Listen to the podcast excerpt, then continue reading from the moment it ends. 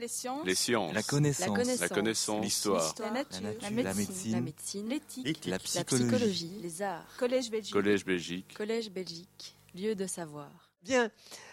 Donc on va se remettre au travail, on va faire d'abord un petit point pour se souvenir de là où nous étions la fois passée, et avant ça je vais faire une petite rectification parce que dans mon enthousiasme de la fois passée, ici vous vous souvenez, je vous ai montré cette espèce de Photoshop où on a supprimé les personnages qui devenaient déplaisants parce que la religion n'était plus la même, les arianistes n'étaient plus en odeur de sainteté, etc.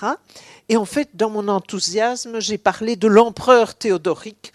Et excusez-moi, il n'a jamais été que roi. C'est un détail, mais enfin, je tenais après coup à vous le dire.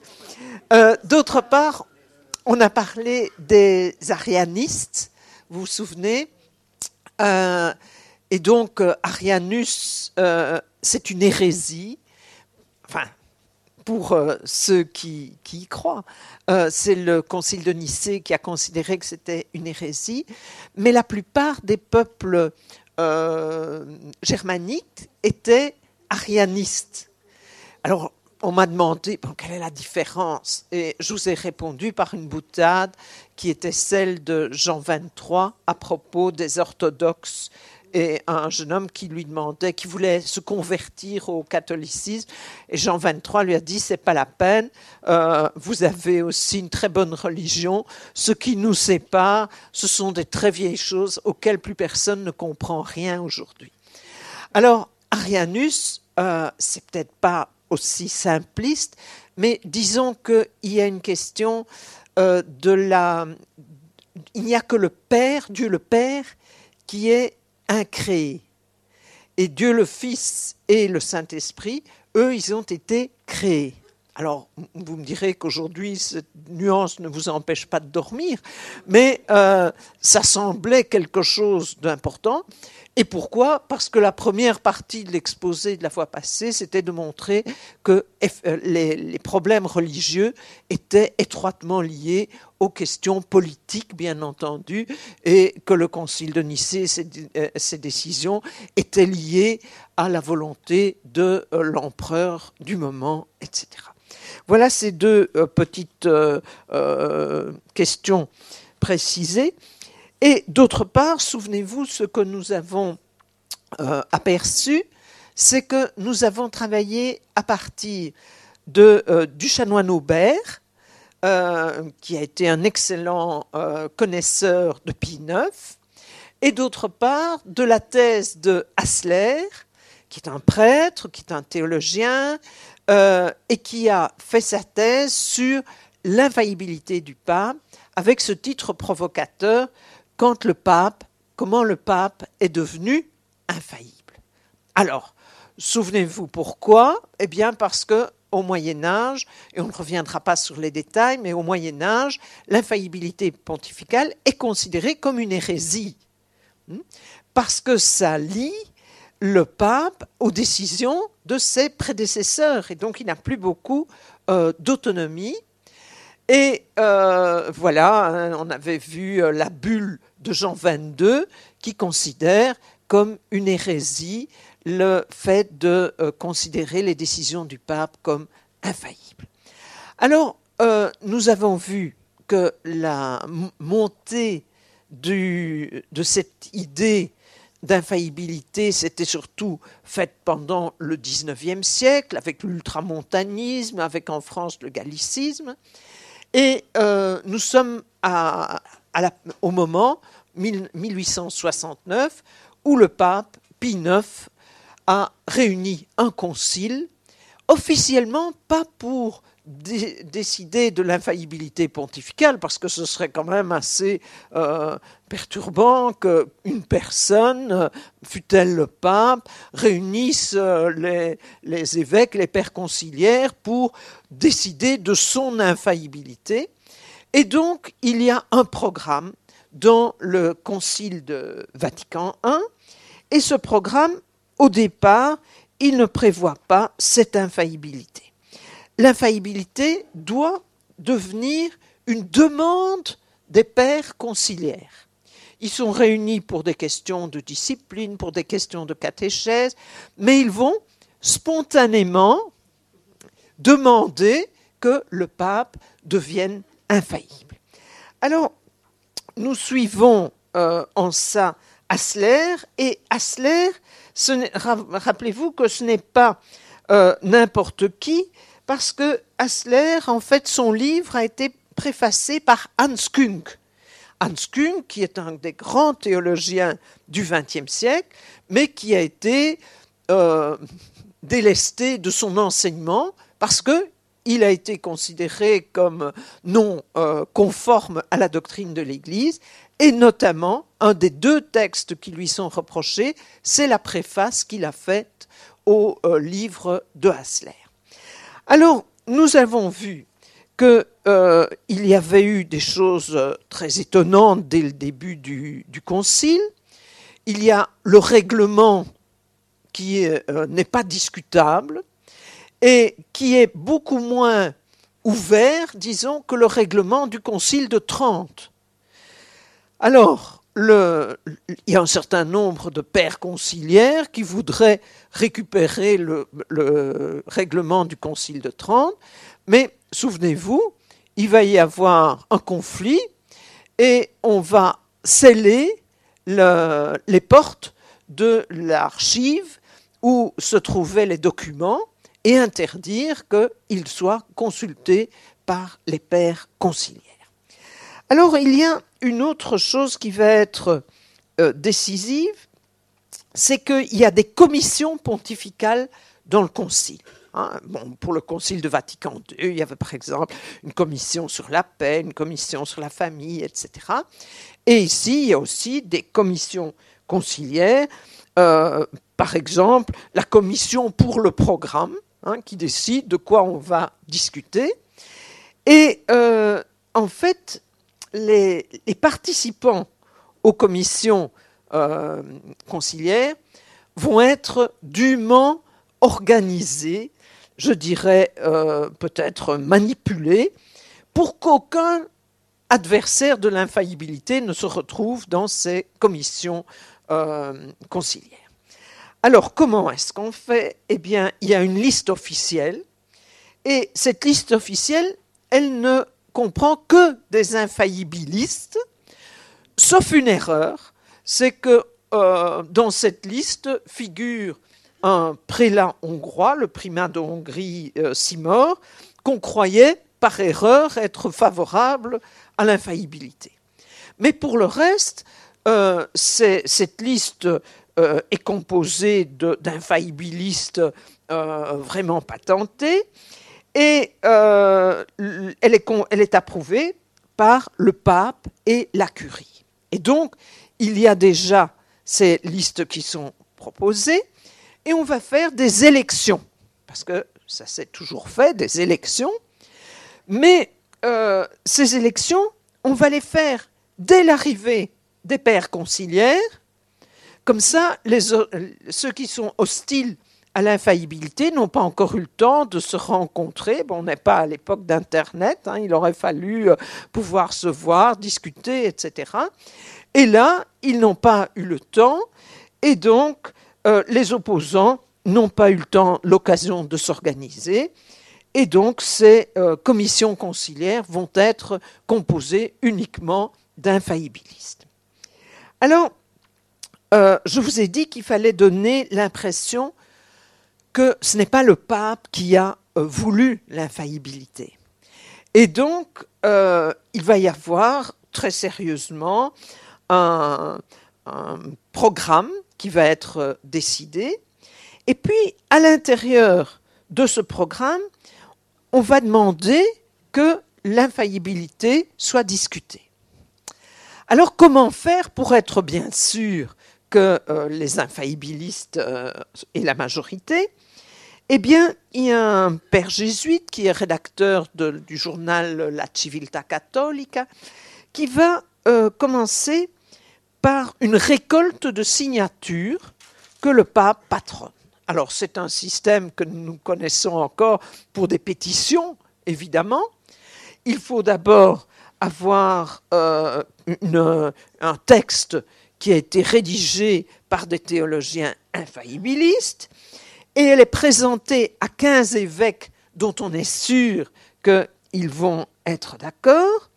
Et puis, elle est habillée de ses noms, elle est imprimée et elle est représentée à d'autres évêques. Et on va renouveler cette opération 5 fois pour avoir un grand nombre de signatures, toutes favorables à ce que, tiens, par hasard, dans ce programme du Concile Vatican I, on évoque un point qui n'était normalement pas à l'ordre du jour, mais qui va être l'infaillibilité. Et donc, il est très important d'avoir les signatures des présidents, je dirais, des diverses provinces ecclésiastiques, parce qu'après, c'est plus facile d'obtenir la signature des autres. On va vous dire, ben, il y a déjà telle province ecclésiastique, telle autre qui s'est ralliée, et il est difficile de dire, ben, moi, ça ne m'intéresse pas. Alors, il est fait aussi des pressions matérielles sur les prélats qui dépendent financièrement du Vatican, et ça peut sembler drôle, mais pour vous donner une petite idée, il y avait, lors du Concile de Vatican I, 285 Italiens et 70 évêques missionnaires qui dépendaient financièrement du Saint-Siège. Ce sont leurs invités. Et donc, c'est un peu délicat, alors qu'il y a donc plus de 300 évêques qui vivent aux dépens du pape pendant le Concile, de dire « Ah ben vous savez, moi, votre initiative ne m'intéresse pas ». Si vous êtes invité, qu'on vous présente une pétition, ben, c'est un peu correct, je dirais, poli, de la signer. Et donc, il faut énormément de courage pour ne pas signer la revendication d'inscrire au programme de Vatican I la question de l'infaillibilité. Et en fait, cette opération des signatures se fait dans le plus grand secret parce qu'il est indispensable de garder la surprise. Tout d'un coup, on va ménager une surprise de 400 signatures. Il y a 400 pères conciliaires qui demandent au pape de bien vouloir inscrire l'infaillibilité pontificale à l'ordre du jour du concile. Et en fait, les adversaires y sont pris de court. Et dans la précipitation, ils vont réunir 137 signatures qui demandent de ne pas définir l'infaillibilité. Alors, on verra que leurs motifs sont différents, mais sont divers, mais on peut... Est-ce qu'il y a encore des crayons pour écrire là? Oui. On peut dire, en gros, qu'il y a plusieurs catégories d'opposants. Vous avez d'une part les théologiens allemands, et on va les retrouver, Hefele, etc., on va les revoir. Il y a d'autre part les Français qui sont gallicans, c'est-à-dire qui veulent garder une autonomie de l'Église française, disons. Et d'autre part, il y a aussi comme grand groupe d'opposants les églises orientales, c'est-à-dire les chaldéens, les églises arméniennes, etc. Ces églises orientales voient d'un mauvais œil cette exigence de... plus d'autres que nous allons détailler, mais en gros, voilà les différentes tendances de l'opposition à l'infaillibilité pontificale. Et donc, le rapport est occupé à se modifier, parce que souvenez-vous que quand le concile commence, en fait, il n'y a que très peu de prélats qui sont franchement pour l'infaillibilité. Les forces se présentaient ainsi, 50 évêques pour le dogme, 130 adversaires du dogme et 500 qui sont indécis ou indifférents. Mais ces 500 vont être rapidement absorbés par le parti infaillibiliste. Alors, la commission pour le programme va donc demander au pape de pouvoir discuter de l'infaillibilité. Et à l'ouverture, par tactique, l'ouverture du concile se fait en décembre 69 et il va surtout se poursuivre en 1870. À l'ouverture du colloque, par, tactique, il y a un programme qui est un programme de diversion. Hein, le catéchisme, la foi, etc. Mais qu'est-ce qu'il se passe dès 1870 ? Souvenons-nous de la situation de l'Église et du Vatican. Nous avons vu une année précédente que l'État pontifical était protégé à ce moment-là par les troupes françaises.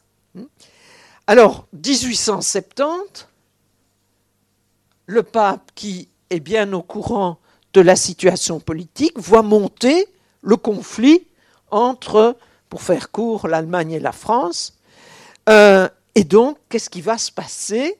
C'est que la France, à un certain moment, va retirer ses troupes, parce qu'elle en a besoin pour combattre la Prusse, et qu'à ce moment-là, les États pontificaux vont être seuls face à leur ennemi, qui est le royaume d'Italie, qui a déjà eu une capitale à Florence, une capitale à Turin, mais qui a très envie d'avoir une capitale à Rome. Alors, en voyant la situation en 1870 qui s'aggrave pour lui, Pie IX va pousser à interrompre le cours normal du concile qui était de parler du catéchisme, de la foi, etc. Et il va pousser à discuter d'une constitution qui va s'appeler Pastor Eternus. Alors, cette constitution Pastor Eternus, tout à l'heure je vais vous en distribuer au moins un pour deux, un extrait. C'est évidemment le texte qui fonde l'infaillibilité pontificale. Et en fait, il y a de vastes groupes de pères conciliaires qui continuent à être inquiets de cette proclamation de l'infaillibilité, pas forcément parce qu'ils sont contraires d'un point de vue théologique à cette définition, mais ce qui les inquiète, c'est qu'il y ait un schisme à ce propos, que l'Église se sépare entre les infaillibilistes et ceux-là qui sont hostiles à la définition.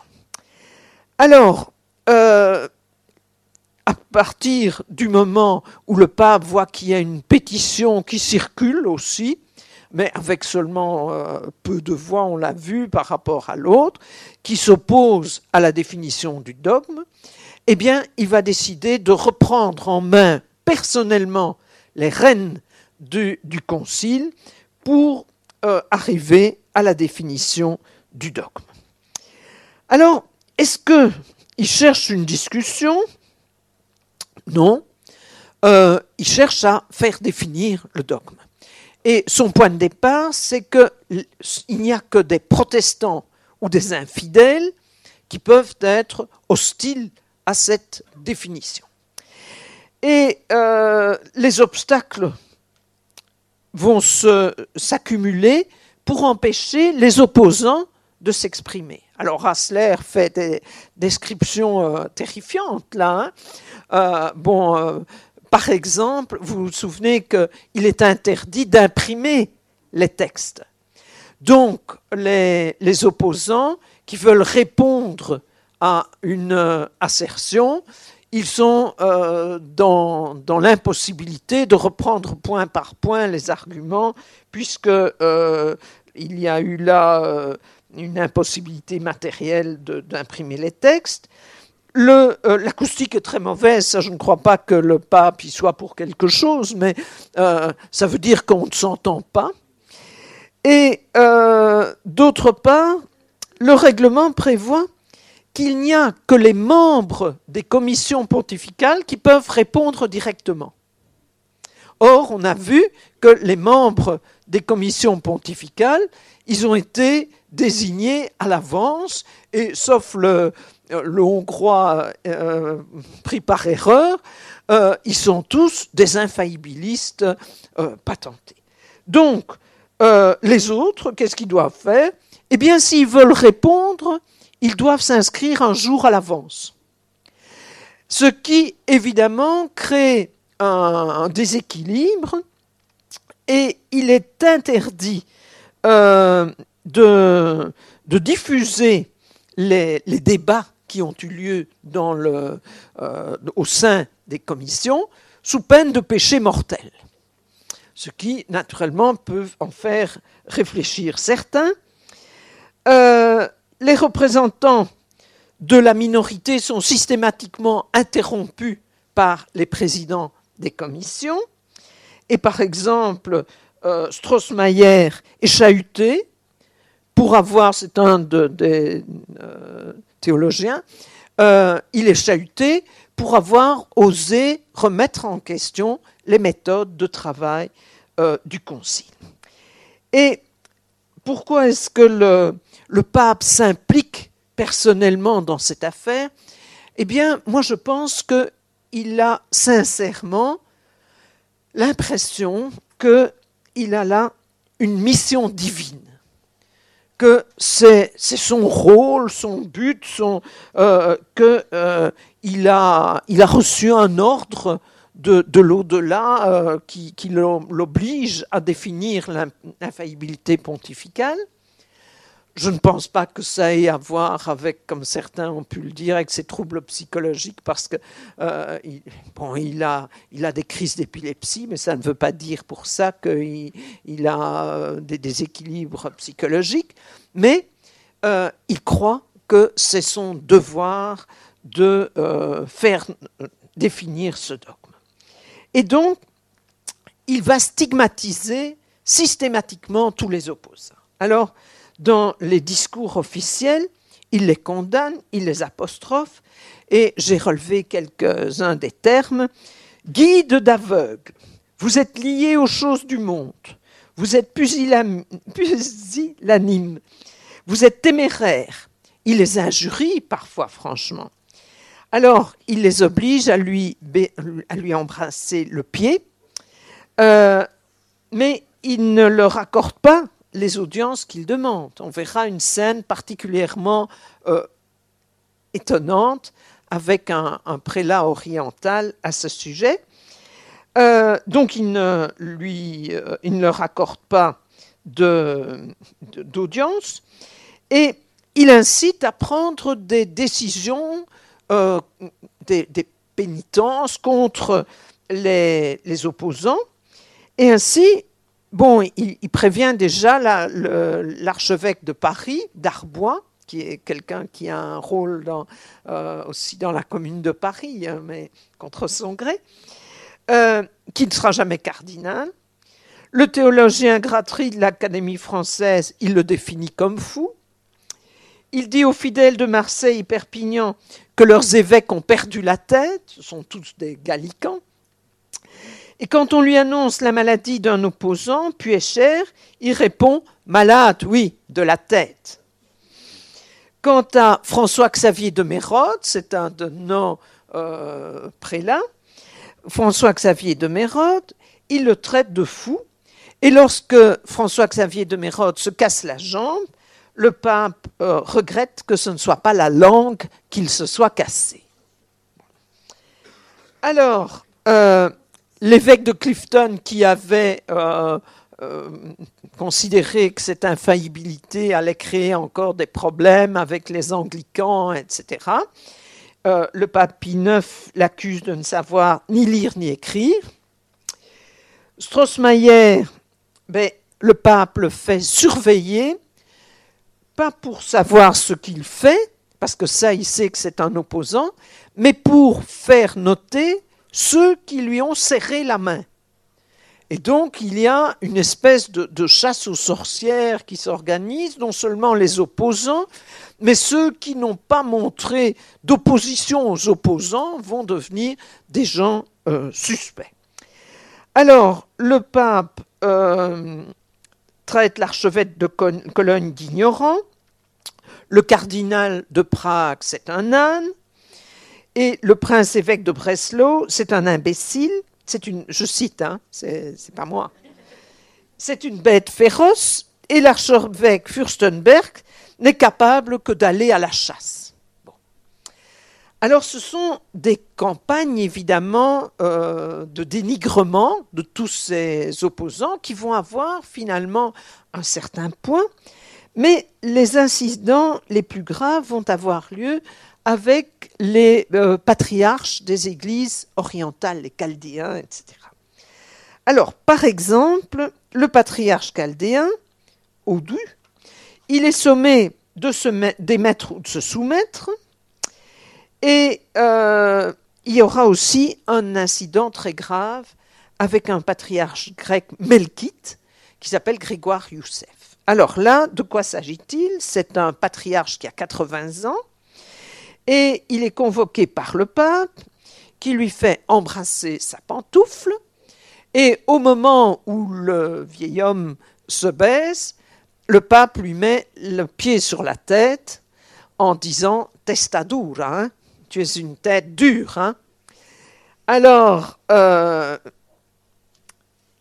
cet incident, il a été relevé par le Saint-Synode de l'Église gréco-melkite, et à plusieurs reprises, il a été mis en valeur, et notamment parce que, on ne s'apesantira pas là-dessus, mais Pie IX a été béatifié. Et donc, dans le procès de canonisation de Pie IX, les chrétiens d'Orient ont essayé de bloquer le processus de canonisation en disant « Est-ce que c'est vraiment un exemple de charité chrétienne intéressant que l'attitude de Pie IX se comportant comme un vainqueur païen avec le vieux patriarche melkite ?»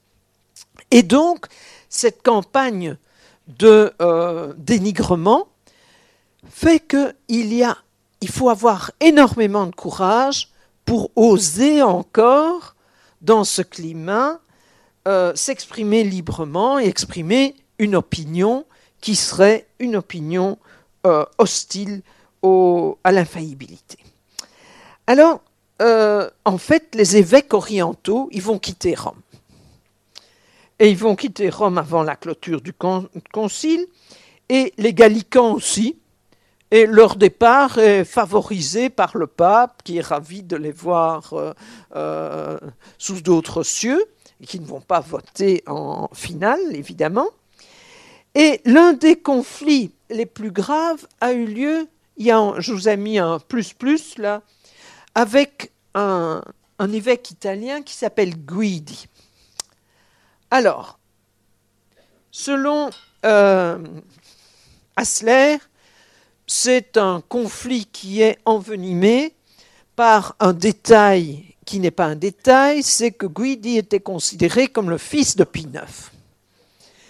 Et donc Guidi, c'est un cardinal dominicain, et il considère que le pape ne peut pas être infaillible en dehors du consentement de l'Église. Donc il veut bien l'infaillibilité, mais il faut l'avis des évêques, il faut la tradition, et il faut donc le consentement de l'ensemble de l'Église pour que le pape puisse prendre une décision qui serait infaillible. Et le pape lui a répondu la tradition, mais la tradition, c'est moi. Donc le conflit s'est envenimé, il a fait surveiller la maison de Guidi. On verra que naturellement il profite de toute l'infrastructure d'un État. Hein, les États pontificaux sont un État avec une police, une censure, des prisons, etc. Et il fait noter, pour les pénaliser, qui lui a, par exemple, embrassé les mains après son discours. Donc Guidi a fait un certain nombre de remarques sur l'infaillibilité, et quand il termine son discours, il y a des gens qui lui embrassent les mains. C'est une tradition en Italie. Au Seigneur, on dit hein, « je vous embrasse les mains » pour le remercier. Et donc il a fait noter, alors que ce Guidi était vraiment le porte-parole d'une opposition, mais d'une opposition relativement modérée, puisqu'il voulait bien l'infaillibilité, mais il fallait le consentement de l'Église, des évêques, etc. Finalement, devant toutes les menaces qui se précisent, Guidi lui-même va finalement accepter d'approuver la Constitution. Alors, je vous disais que les services temporels de l'État pontifical appuyaient évidemment de toutes leurs forces la politique du pape et dans sa lutte contre les opposants. Alors qu'est-ce que ça veut dire ? Eh bien, c'est la police des États pontificaux qui surveille les théologiens, les évêques, les journalistes, les diplomates qui sont soupçonnés d'être hostiles à l'infaillibilité. Et dans cet État, les arrestations pour motifs politiques, c'était quelque chose de normal. Il y a eu, quelques mois avant que les États pontificaux ne tombent le 20 septembre, il y a eu encore des décapitations. Les gravures nous montrent, on présente à la foule romaine les têtes des décapités. Alors, ces décapités, selon votre point de vue, vous pouvez dire c'était des terroristes ou bien c'était des patriotes italiens, bien entendu. Donc, il y a la police qui est à son service et la presse était surveillée et le courrier des participants au concile était censuré. Donc, par exemple, les comptes rendus négatifs d'une séance ne sortait jamais. Ce qui a fait qu'à un certain moment, les pères conciliaires qui étaient hostiles à l'infaillibilité n'ont plus utilisé la poste vaticane. Vous vous souvenez que l'État du Vatican a une poste séparée de la poste italienne. Et c'était évidemment le cas pendant les États pontificaux. Et ces pratiques donc ont obligé les correspondants eux-mêmes, les correspondants de presse qui étaient là pour suivre le concile, eh bien, ils n'emploient plus la poste pontificale. Alors, la censure s'occupe aussi des journaux qui arrivent, c'est-à-dire que les journaux indésirables sont interdits d'entrer à Rome. Par exemple, Allgemeine Zeitung n'arrive pas. Ben, c'est malheureux, mais ces journaux sont en fait confisqués à leur entrée par la police pontificale. Et la censure préalable au discours dans les commissions pontificales s'exerce également. Donc il faut soumettre son texte au président de ce qu'on appelle Propaganda Fidei, la commission propagande pour la foi. Alors, par exemple, le patriarche Youssef, dont nous avons parlé tout à l'heure, il a été blâmé parce qu'il avait parlé sans autorisation. Alors, je ne sais pas si c'était avant ou après le coup de semonce. L'abbé général des Arméniens, des Antonins arméniens, il est menacé de destitution pour avoir parlé contre l'infaillibilité. Un autre Arménien, Stéphanian, se voit imposer comme punition un cours obligatoire d'exercice spirituel. Alors, comme il refuse, et là on voit bien le lien entre État et pouvoir spirituel, comme il refuse, eh bien la police essaie de l'arrêter en rue, parce qu'il ne fait pas ses exercices spirituels. Il y a une bagarre, il y a un attroupement, des Arméniens qui viennent à son secours, et finalement, il y a une intervention de l'archevêque arménien. Et les Arméniens qui voulaient repartir, eh bien, on leur enlève leur permis de sortir des États pontificaux. Et donc, qu'est-ce qu'ils font ? Ben, ils ont dû sortir clandestinement des États pontificaux. Alors, il y a encore une liste des ouvrages hostiles à l'infaillibilité qui a été établie. Et donc, ces ouvrages, ils sont mis à l'index et ils passent, ils n'arrivent pas dans les États pontificaux. Et d'autre part, on va suggérer à un certain nombre de journaux catholiques de l'étranger et des États pontificaux d'écrire des articles calomnieux contre les opposants. Alors, c'est du genre... tel prélat aurait écrit à un de ses confrères des propos anti-religieux. Alors, ce que c'est, parfois c'est sur la vie privée. D'autre part, le nonce à Paris, le nonce Kidji à Paris, qu'est-ce qu'il va faire ?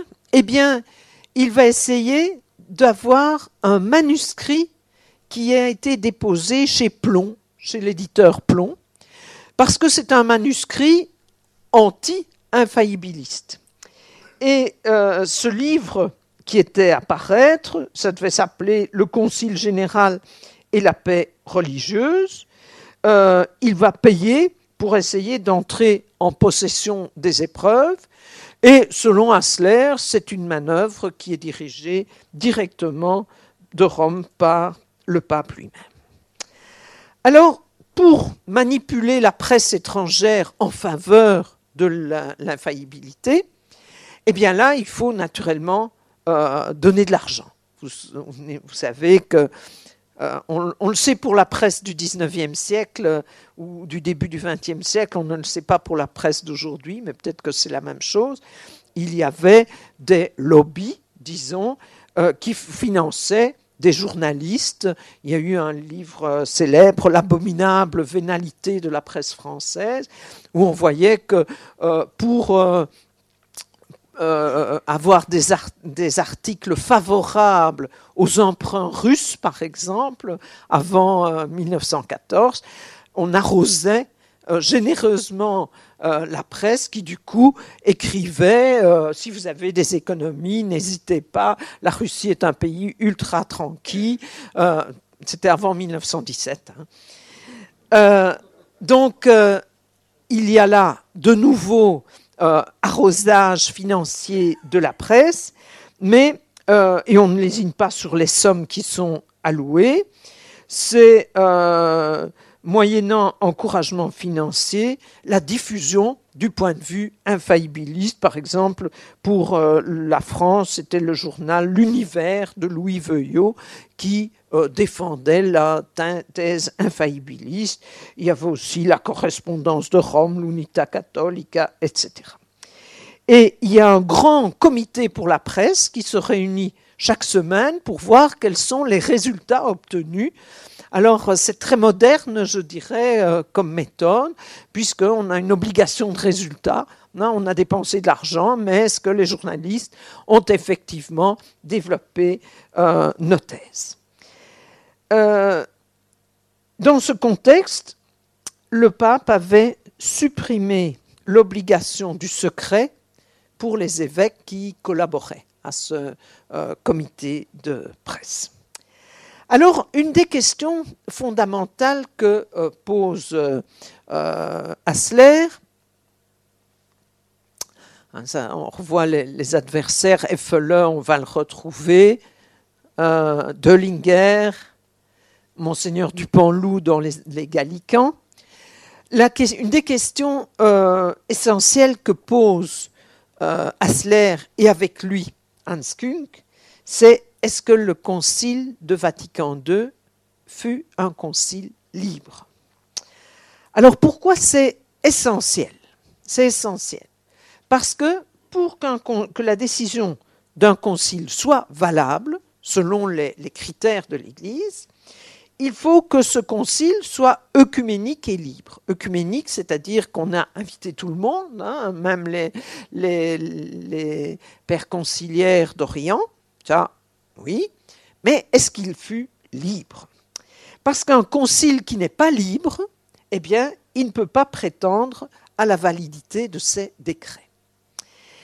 Et donc, le pape comprend bien cet enjeu et il demande aux pères conciliaires de voter qu'ils sont libres. Alors, il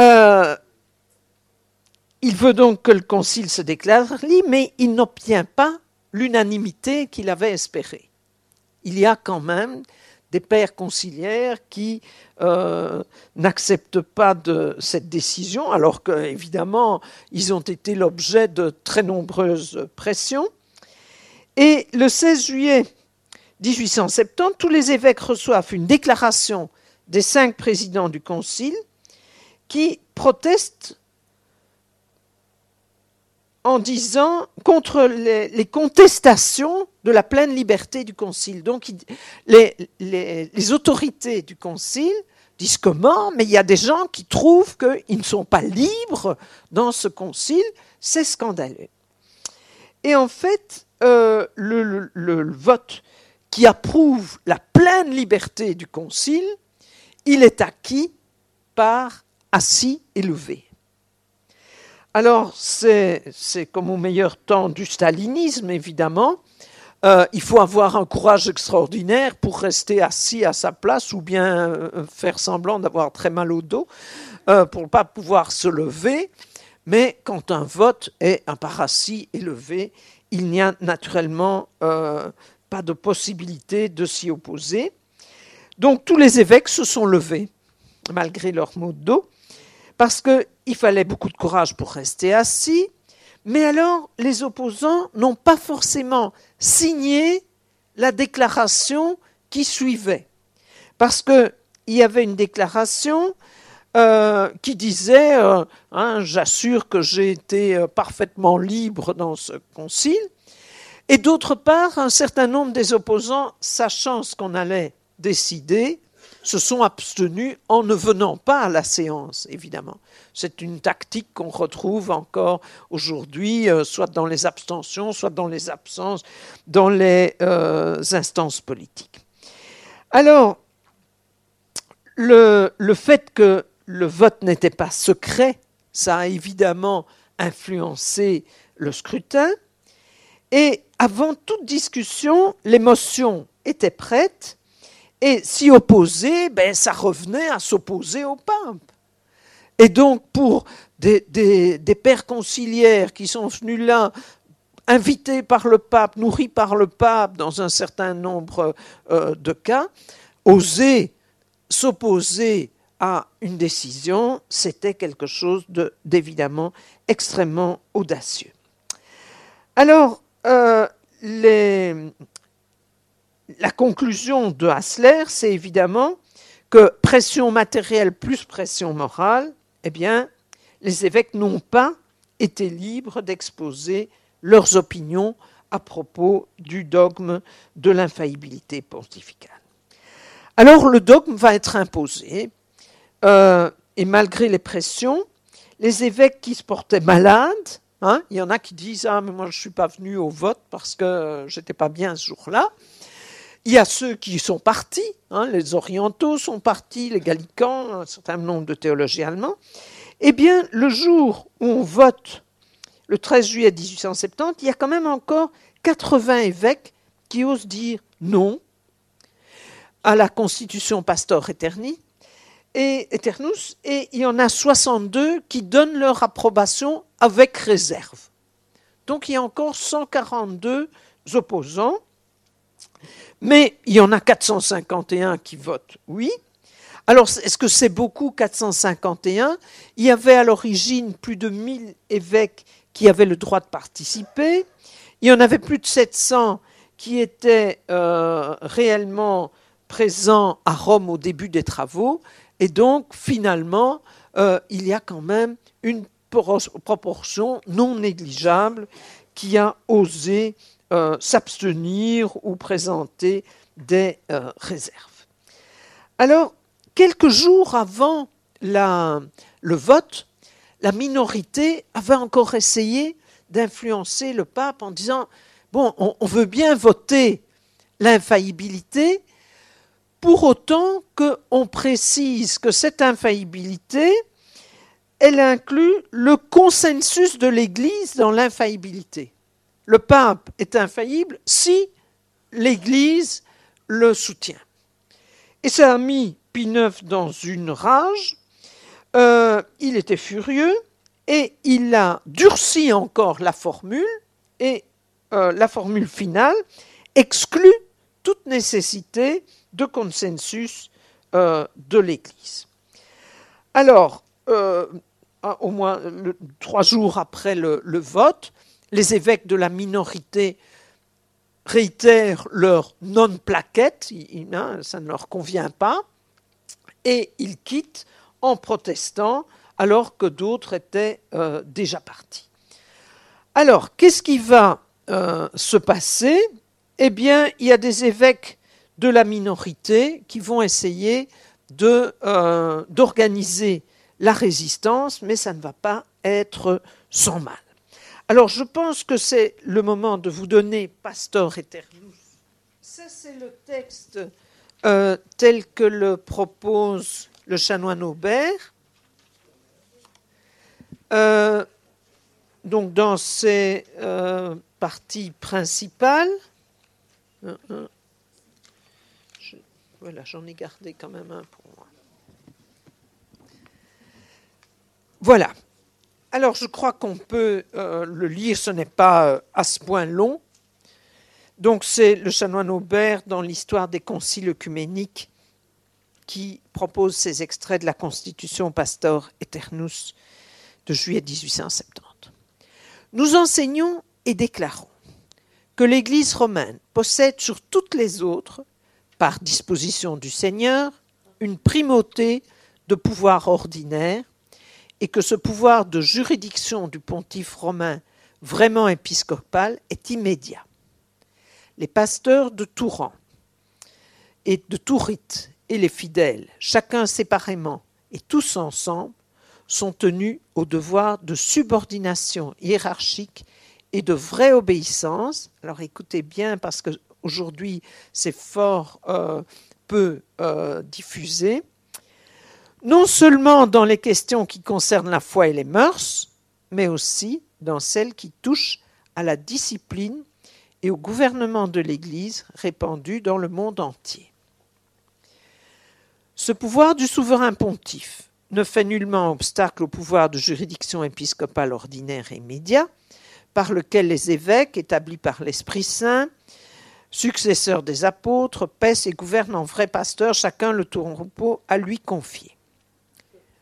Nous enseignons et proclamons, comme un dogme révélé de Dieu, le pontife romain, lorsqu'il parle ex cathedra, c'est-à-dire lorsque, remplissant sa charge de pasteur et de docteur de tous les chrétiens, il définit, en vertu de sa suprême autorité apostolique, qu'une doctrine en matière de foi ou de morale doit être admise par toute l'Église, jouit par l'assistance divine à lui promise en la personne de Saint Pierre, de cette infaillibilité dont le divin Rédempteur a voulu que fût pourvue son Église lorsqu'elle définit la doctrine sur la foi ou la morale. Par conséquent, ces définitions du pontife romain sont irréformables de par elles-mêmes et non en vertu du consentement de l'Église. Ça, c'est la petite phrase qu'il a ajoutée après qu'on soit venu lui demander s'il n'y avait pas moyen de mettre en vertu du consentement de l'Église. Donc, nous allons garder ce texte bien en mémoire, parce qu'en fait, on verra tout à l'heure qu'aujourd'hui, une bonne partie de l'Église est gênée par ce texte et voudrait bien le mettre entre parenthèses ou dire ce n'est que tout à fait exceptionnellement et uniquement dans des questions de foi qu'il y a subordination des fidèles, etc. Or, le texte dit bien que les pasteurs de Touran, les fidèles, chacun séparément et tous ensemble, sont tenus au devoir de subordination hiérarchique et de vraie obéissance, non seulement dans les questions de foi et de mœurs, mais aussi dans celles qui touchent à la discipline et au gouvernement de l'Église, et ça dans le monde entier. Donc, il y a une minorité qui n'a pas accepté ce texte, et qui a essayé, dans une certaine mesure, de s'organiser. Notamment, tiens, j'ai dû bouger le chose ici, le câble, je ne sais pas.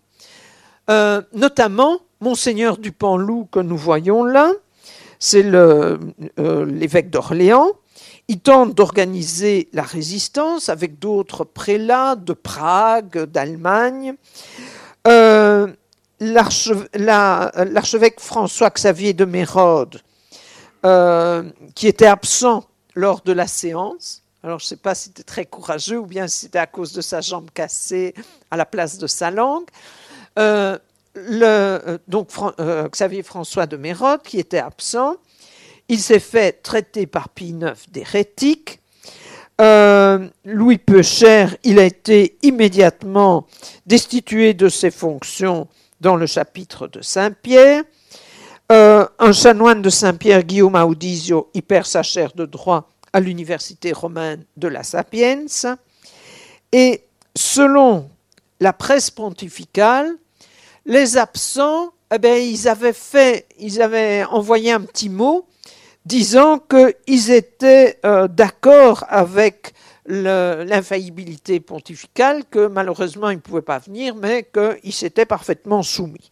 Alors on n'a pas de ces textes, mais en fait la campagne contre les cardinaux de l'opposition passe par une lettre, passe par une liste des cardinaux qui se seraient soumis.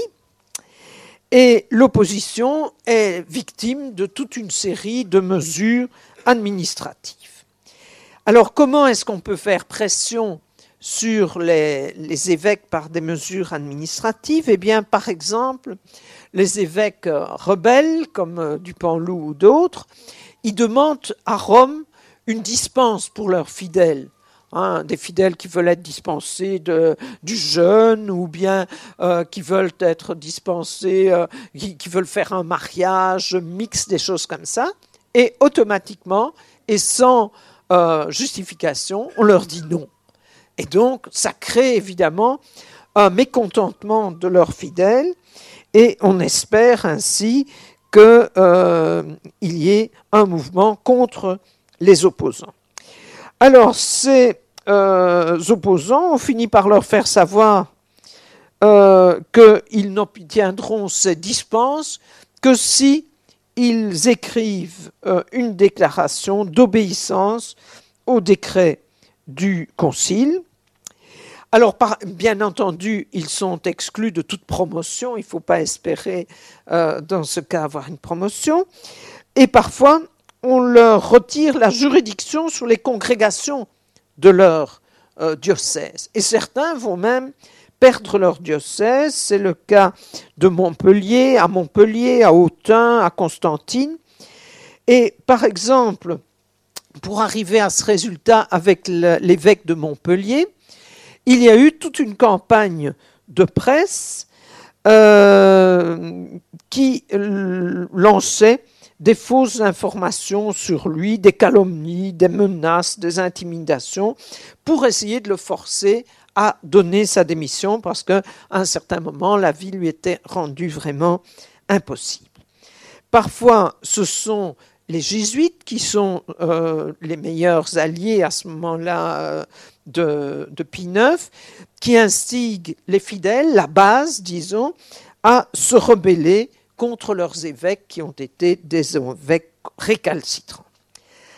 Alors, qu'est-ce qui s'est passé ? Mais beaucoup d'évêques qui avaient été opposants ont fini par se rétracter.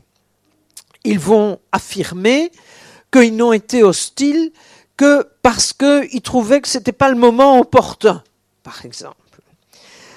C'est le cas de l'évêque de Saint-Gall. Il avait pourtant, lors du concile, exprimé son opposition à l'infaillibilité avec une détermination peu commune. Il va revenir sur sa décision. Et quand je dis avec une détermination peu commune, on a un récit d'un témoin qui dit qu'il criait comme un sourd et qu'il a crié tellement fort qu'il a perdu une fausse dent, qu'il est allé rechercher et remettre avant de continuer sa diatribe contre l'infaillibilité. Et donc, il avait l'air très persuadé de l'erreur qu'on commettait. Il était dans un état d'excitation contre l'infaillibilité. Et pourtant, après, il va dire, tout compte fait, c'était parce que je voyais déjà les difficultés concrètes que cela pouvait poser pour l'Église, etc. Donc beaucoup d'évêques se sont soumis de peur d'être suspens ou excommuniés, et ils vont se justifier en disant qu'ils se soumettent au concile, qu'il faut éviter un schisme et que l'unité de l'Église demande leur sacrifice. Alors, les soumis, ils vont présenter leur déclaration à la congrégation de l'Inquisition, dans laquelle Pie IX avait institué une commission spéciale pour les affaires du concile œcuménique. Alors, on va faire une petite pause, rassurez-vous, d'ici une minute, mais je voulais vous rappeler que ce concile, il avait... Voilà, le cardinal Guidi qui est... Bon, selon Hasler, était considéré comme le fils de Pie IX, et donc à ce moment-là, ça prend un relief freudien, naturellement, entre le père et le fils. Alors, le concile est interrompu, parce que le 20 septembre 1870, donc les Français ont retiré leurs troupes de Rome, et les troupes pontificales se retrouvent face aux bersaglieri italiens, et les troupes italiennes crèvent les défenses de Rome à la Porta Pia. Et donc, voilà, il faut imaginer que c'était comme ça. Hein. C'est pas la Rome d'aujourd'hui, c'est la campagne. Hein. Je crois que je vous en avais présenté une autre l'autre fois, où on voyait aussi très bien, voilà. Hein, ça, c'est la Rome pontificale avec une campagne immense autour d'elle. Hein. Alors, ça va changer, évidemment, beaucoup la donne. Voilà, ça, c'est dans la peinture romantique italienne du XIXe siècle, les bersaglieri qui vont à l'assaut des États pontificaux. Dans toutes les villes italiennes, vous avez une avenue ou une rue du 20 septembre. Et du 20 septembre, pourquoi ? Parce que c'est le 20 septembre 1870 qu'il y a la brèche de Porta Pia. Alors, ça va avoir une influence sur ce qui nous occupe aujourd'hui, parce qu'en fait, les travaux du concile sont interrompus, mais l'infaillibilité pontificale a été votée, et on va avoir une situation encore plus tendue, probablement, puisque le pape va se considérer comme étant prisonnier dans le Vatican. Les États pontificaux sont terminés, il n'y a plus d'armée que d'apparat, il n'y a plus de police, de prison, d'exécution capitale, etc. Tout ça change en quelques semaines, mais le pape se considère comme prisonnier à l'intérieur du Vatican et va peut-être radicaliser encore sa position par rapport aux opposants qu'il va considérer comme étant des suppôts des pouvoirs qui l'ont dépouillé de ses états pontificaux. Et donc, ce qu'on va voir après la petite pause, c'est qu'il y a une résistance, il y a un schisme, et puis on va voir en quoi aujourd'hui l'infaillibilité du pape, c'est un problème pour l'Église catholique. Donc, le concile est terminé, les troupes italiennes sont entrées dans Rome, et qu'est-ce qui se passe ? Est-ce qu'il y a une résistance qui s'organise ? Eh bien, il y a beaucoup d'évêques qui vont accomplir ce qu'ils appellent un sacrifice. Hefele va appeler ça le sacrifice de l'intellect, en faisant un acte d'obéissance, en disant « oui, hein, je me soumets à ce nouveau dogme ». Et pourquoi ? Ben parce qu'ils sont par essence catholiques et donc obéissants envers le pape. Ils doivent avoir du respect pour l'autorité ecclésiastique, et une autorité ecclésiastique qui les a sanctionnés, mais officiellement, ils acceptent pour la plupart les décisions du concile, même si on peut bien imaginer que intérieurement, le nouveau dogme n'est pas accepté par tout le monde. Il y en a un certain nombre qui n'ont pas fait de déclaration explicite de soumission, par exemple l'évêque de Vienne, l'évêque de Prague, mais ils vont s'adapter en silence, hein, c'est nécessaire. Alors, après cette capitulation, du moins apparente, de la plupart des évêques, il n'y a plus aucun évêque pratiquement qui a eu la force de continuer le combat. Et la résistance va s'organiser plutôt du côté des historiens.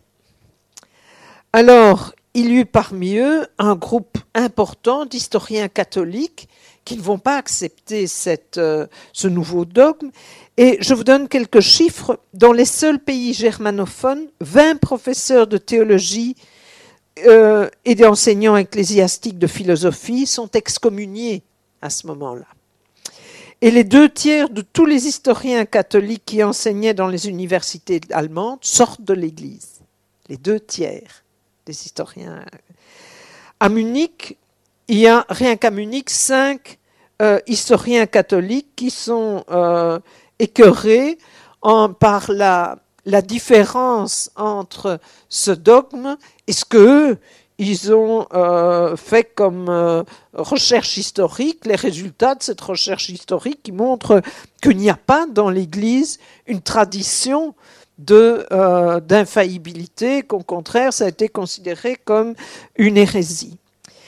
Alors, pendant ce temps-là, le pape avait commandé une histoire officielle du concile, et les minoritaires voulaient aussi faire leur histoire officielle du concile, mais leur matériel est confisqué, est mis sous clé, et leurs notes ont disparu. Ça a été le cas, par exemple, de l'évêque de Perpignan. Et tous les livres des adversaires de l'infaillibilité sont mis à l'index. Hefele, qu'on voit là, a brûlé tous ses papiers, lui-même, avant qu'on les lui confisque. Et la curie a fait détruire une grande partie de l'archive secrète. Alors, au moment où Küng et Hasler écrivent leur livre à propos de l'infaillibilité pontificale, ils nous disaient que les dossiers étaient encore interdits de consultation. Alors, je ne sais pas si c'est le cas encore aujourd'hui, mais donc les documents de la Congrégation pour les affaires spéciales de l'Église, les documents sur l'épilepsie de Pie IX, la Congrégation de la foi qui est l'ancienne Inquisition, tout ce qui concerne le concile là, de 1870 était inaccessible. Alors, qu'est-ce qu'il y a eu encore comme résistance ? Eh bien, il y a un fait important, c'est qu'il va y avoir un schisme. Et le schisme va se construire autour d'un des opposants principaux qui est Döllinger. C'est l'opposition allemande à l'infaillibilité qui va se réunir autour de Döllinger, qui est bien sûr excommunié, et ils vont créer un groupe qui existe toujours et que beaucoup de gens confondent avec des intégristes. C'est le groupe des vieux catholiques. Alors, beaucoup de gens pensent que vieux catholique, ça veut dire des intégristes, et pas du tout. En fait, ce sont les gens qui ont refusé le dogme de l'infaillibilité pontificale. Ils sont vieux parce qu'ils ont une doctrine qui est antérieure à 1870. Et en fait, ces vieux catholiques, ils vont dépoussiérer, je dirais, un certain nombre de préceptes de l'Église catholique. Notamment, ils refusent le dogme de l'Immaculée Conception de Marie, dont on avait vu que c'était le coup d'essai de Pie IX. Il avait, sans consulter les théologiens, décrété le dogme de l'Immaculée Conception, et donc on se rappelle que ce n'est pas la naissance virginale du Christ, mais que c'est le fait que Marie est sans péché originel.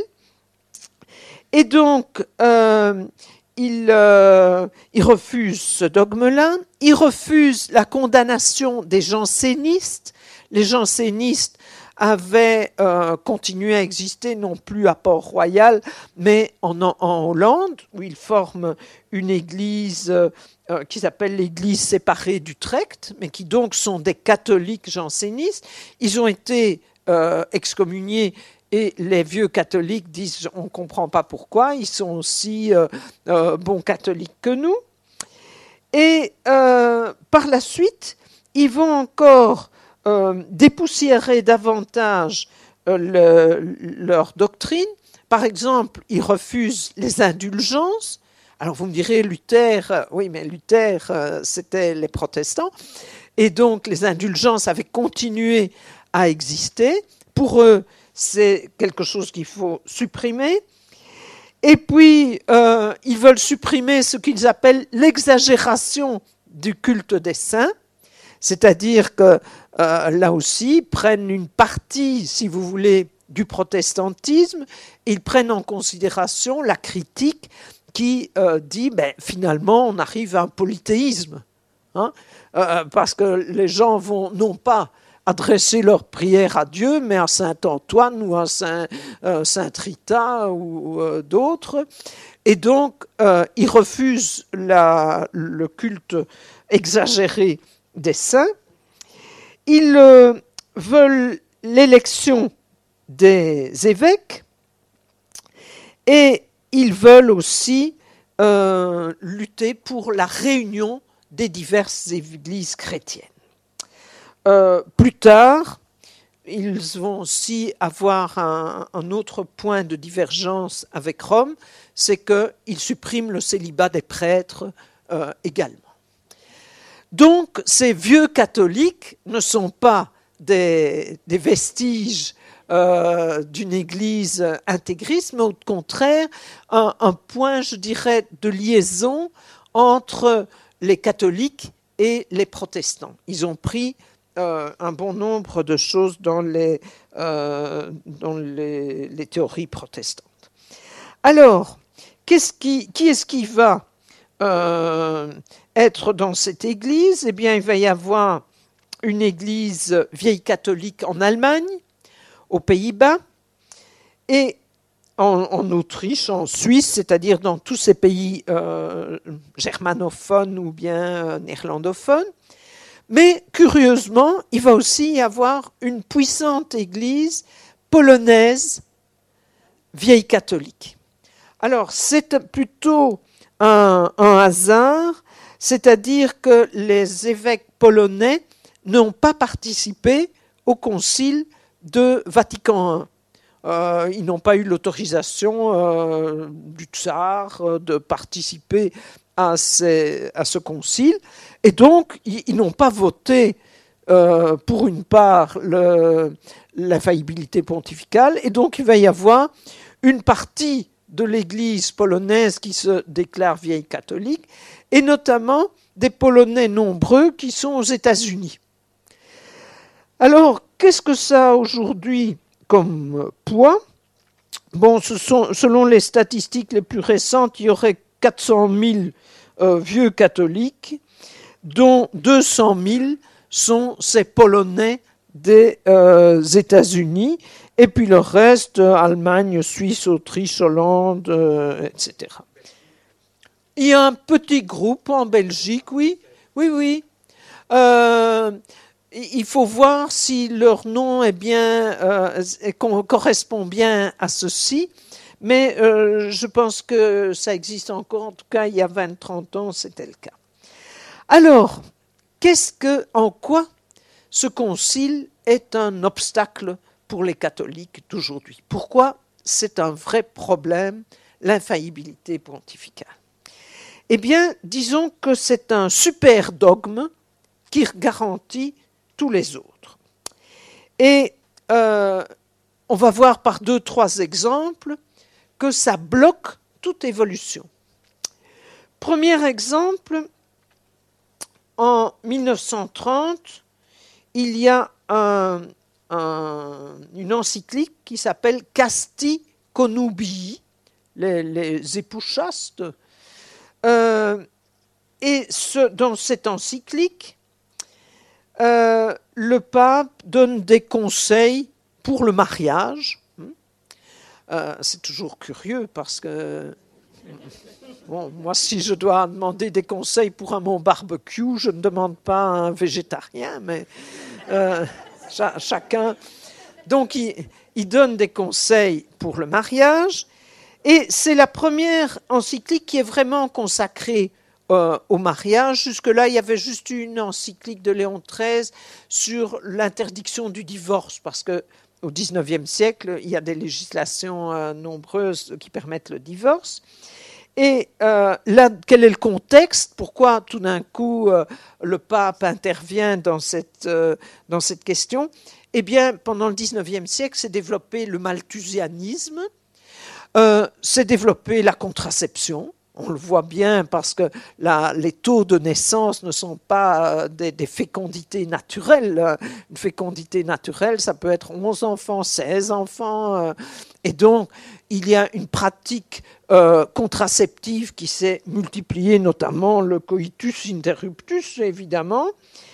Et ces pratiques de contraception, elles ont eu comme un des premiers adversaires le cardinal Mercier. Pour certains, c'est un grand patriote, mais il a aussi été un des premiers à écrire une lettre pastorale sur l'interdiction de la contraception pour les catholiques. À l'opposé, les anglicans ont affirmé la possibilité d'utiliser des méthodes pour limiter les naissances. Et ils disent, les anglicans, vers 1930 justement, qu'il n'y a rien dans le Nouveau Testament qui interdit la contraception. Et ça, je pense que c'est vraiment une réalité. Vous pouvez regarder le Nouveau Testament dans un sens et dans l'autre, il n'y a rien contre la contraception. D'accord. Donc, Pie XI publie à ce moment-là une encyclique qui condamne la contraception, ce qu'on appelle l'onanisme conjugal, et qui dénonce l'avortement, et qui dénonce l'émancipation de la femme. Parce que c'est critiqué comme étant contraire aux paroles de saint Paul, qui demande à la femme d'être ce que l'Église est pour le Christ, c'est-à-dire l'homme est le chef de la femme comme le Christ est le chef de l'Église.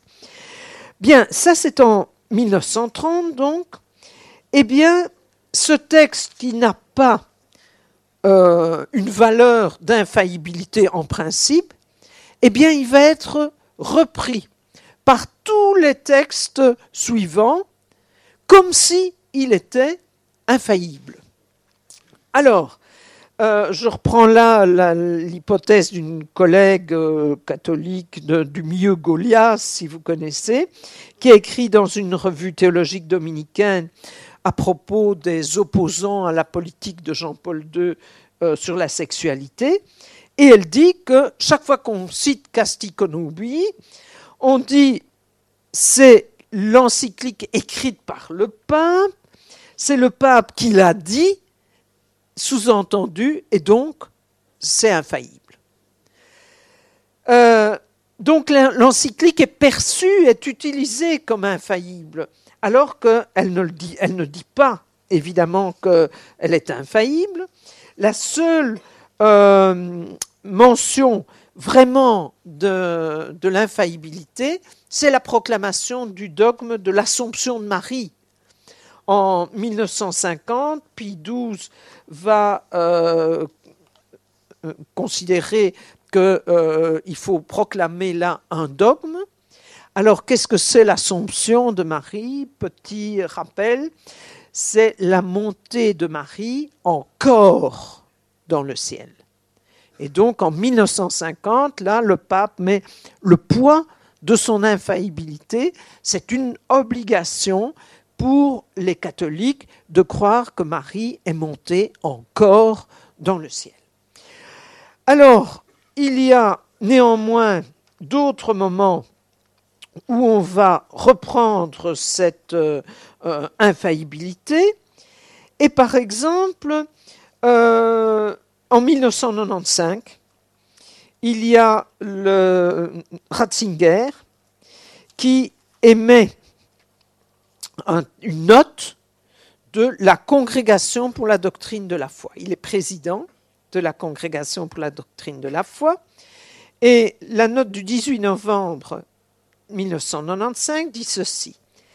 La doctrine qui prévoit que l'Église n'a pas la faculté de conférer l'ordination sacerdotale aux femmes doit être considérée comme appartenant au dépôt de la foi.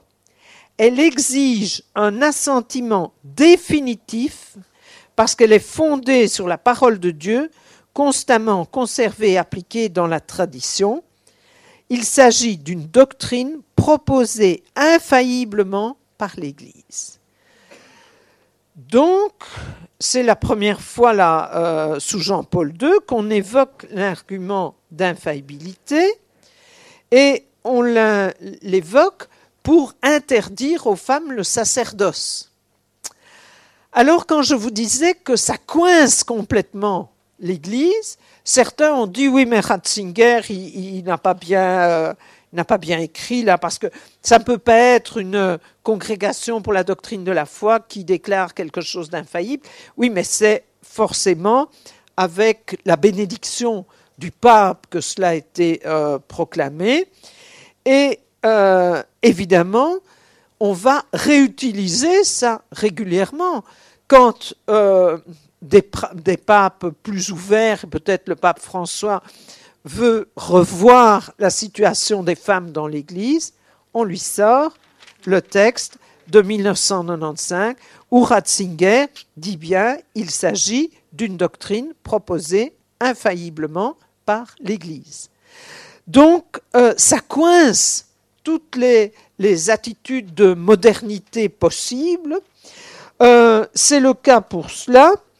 C'est le cas aussi d'une encyclique plus récente de Ratzinger, Dominus Jesus, où il réaffirme avec force que les autres églises n'ont pas la même possibilité d'amener au salut que l'Église catholique. Et donc, il y a là, à cause de cette infaillibilité pontificale, un blocage évidemment de l'œcuménisme. Blocage de l'œcuménisme parce que déjà les églises orientales voyaient avec difficulté ce dogme, mais l'Église orthodoxe le voit évidemment d'un très mauvais œil. Ils n'ont jamais accepté la prééminence du pape sur les patriarches. Mais maintenant, avec l'infaillibilité, les voilà tout à fait bloqués, bien entendu. C'est un blocage supplémentaire aussi avec l'Église anglicane, parce que le pape a un pouvoir exorbitant et parce que la première chose qu'on a promulguée sous le couvert de l'infaillibilité pontificale, c'est l'Assomption de Marie. Voilà quelque chose que les anglicans, évidemment, ne peuvent pas accepter. Et donc, il y a là, à cause de l'infaillibilité pontificale, un raidissement des relations avec les autres églises chrétiennes.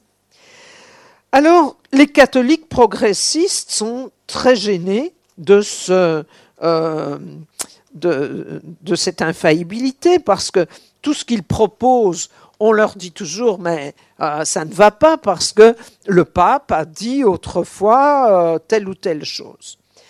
Donc, si on veut que l'Église catholique se modifie, il faut commencer par abolir l'infaillibilité pontificale. Et c'est la suggestion de Hans Küng dans un article qu'il a écrit en 2016, l'année passée, dans Le Monde, qui s'intitule « Abolissons l'infaillibilité pontificale ». Alors, il relève évidemment que l'accord à réaliser entre les confessions chrétiennes, la reconnaissance mutuelle des fonctions dans l'Église, l'accueil eucharistique, les questions du divorce, de l'ordination des femmes, du célibat obligatoire, du manque de prêtres et de la direction de l'Église, tout ça est bloqué par l'infaillibilité pontificale. Et il disait que sans une révision constructive du dogme de l'infaillibilité, il est impossible de mettre en œuvre dans l'Église une rénovation. Et il dit, le tabou de l'infaillibilité a bloqué toutes les réformes qui, depuis Vatican II, auraient exigé la révision de propositions dogmatiques antérieures. Il n'y a pas un pape qui peut dire « mon prédécesseur a dit des bêtises, maintenant passons à des choses sérieuses ». Enfin, mais si on regarde ce que Pie IX a dit, dans son syllabus errorum, par exemple, sa liste des erreurs des temps modernes, il y a là-dedans le libéralisme, le socialisme, l'émancipation des femmes et tant d'autres choses qu'il a mis dans sa liste des erreurs qu'il faut absolument combattre. Alors un pape d'aujourd'hui, il trouve ça insupportable, d'accord, mais il ne peut pas dire « mon prédécesseur n'a dit que des bêtises ». Et donc, la position de Küng, c'est de dire « ben voilà, il y a eu des papes qui n'ont jamais employé leur infaillibilité. Jean XXIII, devant des étudiants du collège grec à Rome, a déclaré en souriant « je ne suis pas infaillible ». Et les étudiants étaient surpris. Et il a ajouté, vous savez, je suis infaillible uniquement lorsque je porte une définition solennelle ex cathedra, mais jamais je ne porterai de définition ex cathedra. Hein. Et c'est un peu le même message que François, le pape François a porté. Il a dit aussi, je ne m'engage à ne jamais utiliser l'infaillibilité. Moi, je ne suis pas infaillible et je ne vais jamais faire une déclaration à partir de l'infaillibilité. Et donc, la supplique de Hans Küng est celle-ci. Il a écrit au pape François « Je vous prie de permettre dans notre Église une discussion libre, ouverte et sans préjugés sur toutes les questions refoulées et non résolues qui ont un lien avec le dogme de l'infaillibilité. » Évidemment, en cela, le livre d'Hasler est essentiel, parce que s'il peut prouver que le concile n'a pas été un concile libre, eh bien, ses décisions sont nulles et non avenues.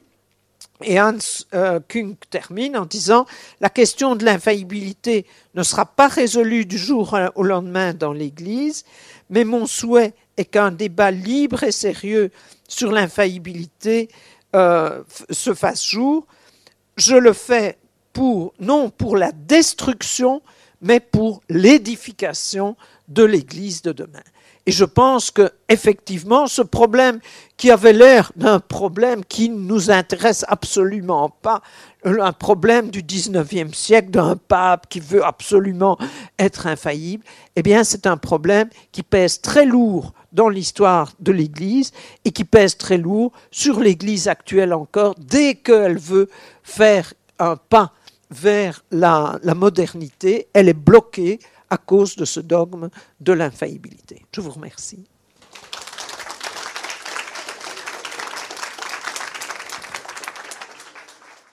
Les sciences, la connaissance, l'histoire, la nature, la médecine, l'éthique, la psychologie, les arts, Collège Belgique, lieu de savoir.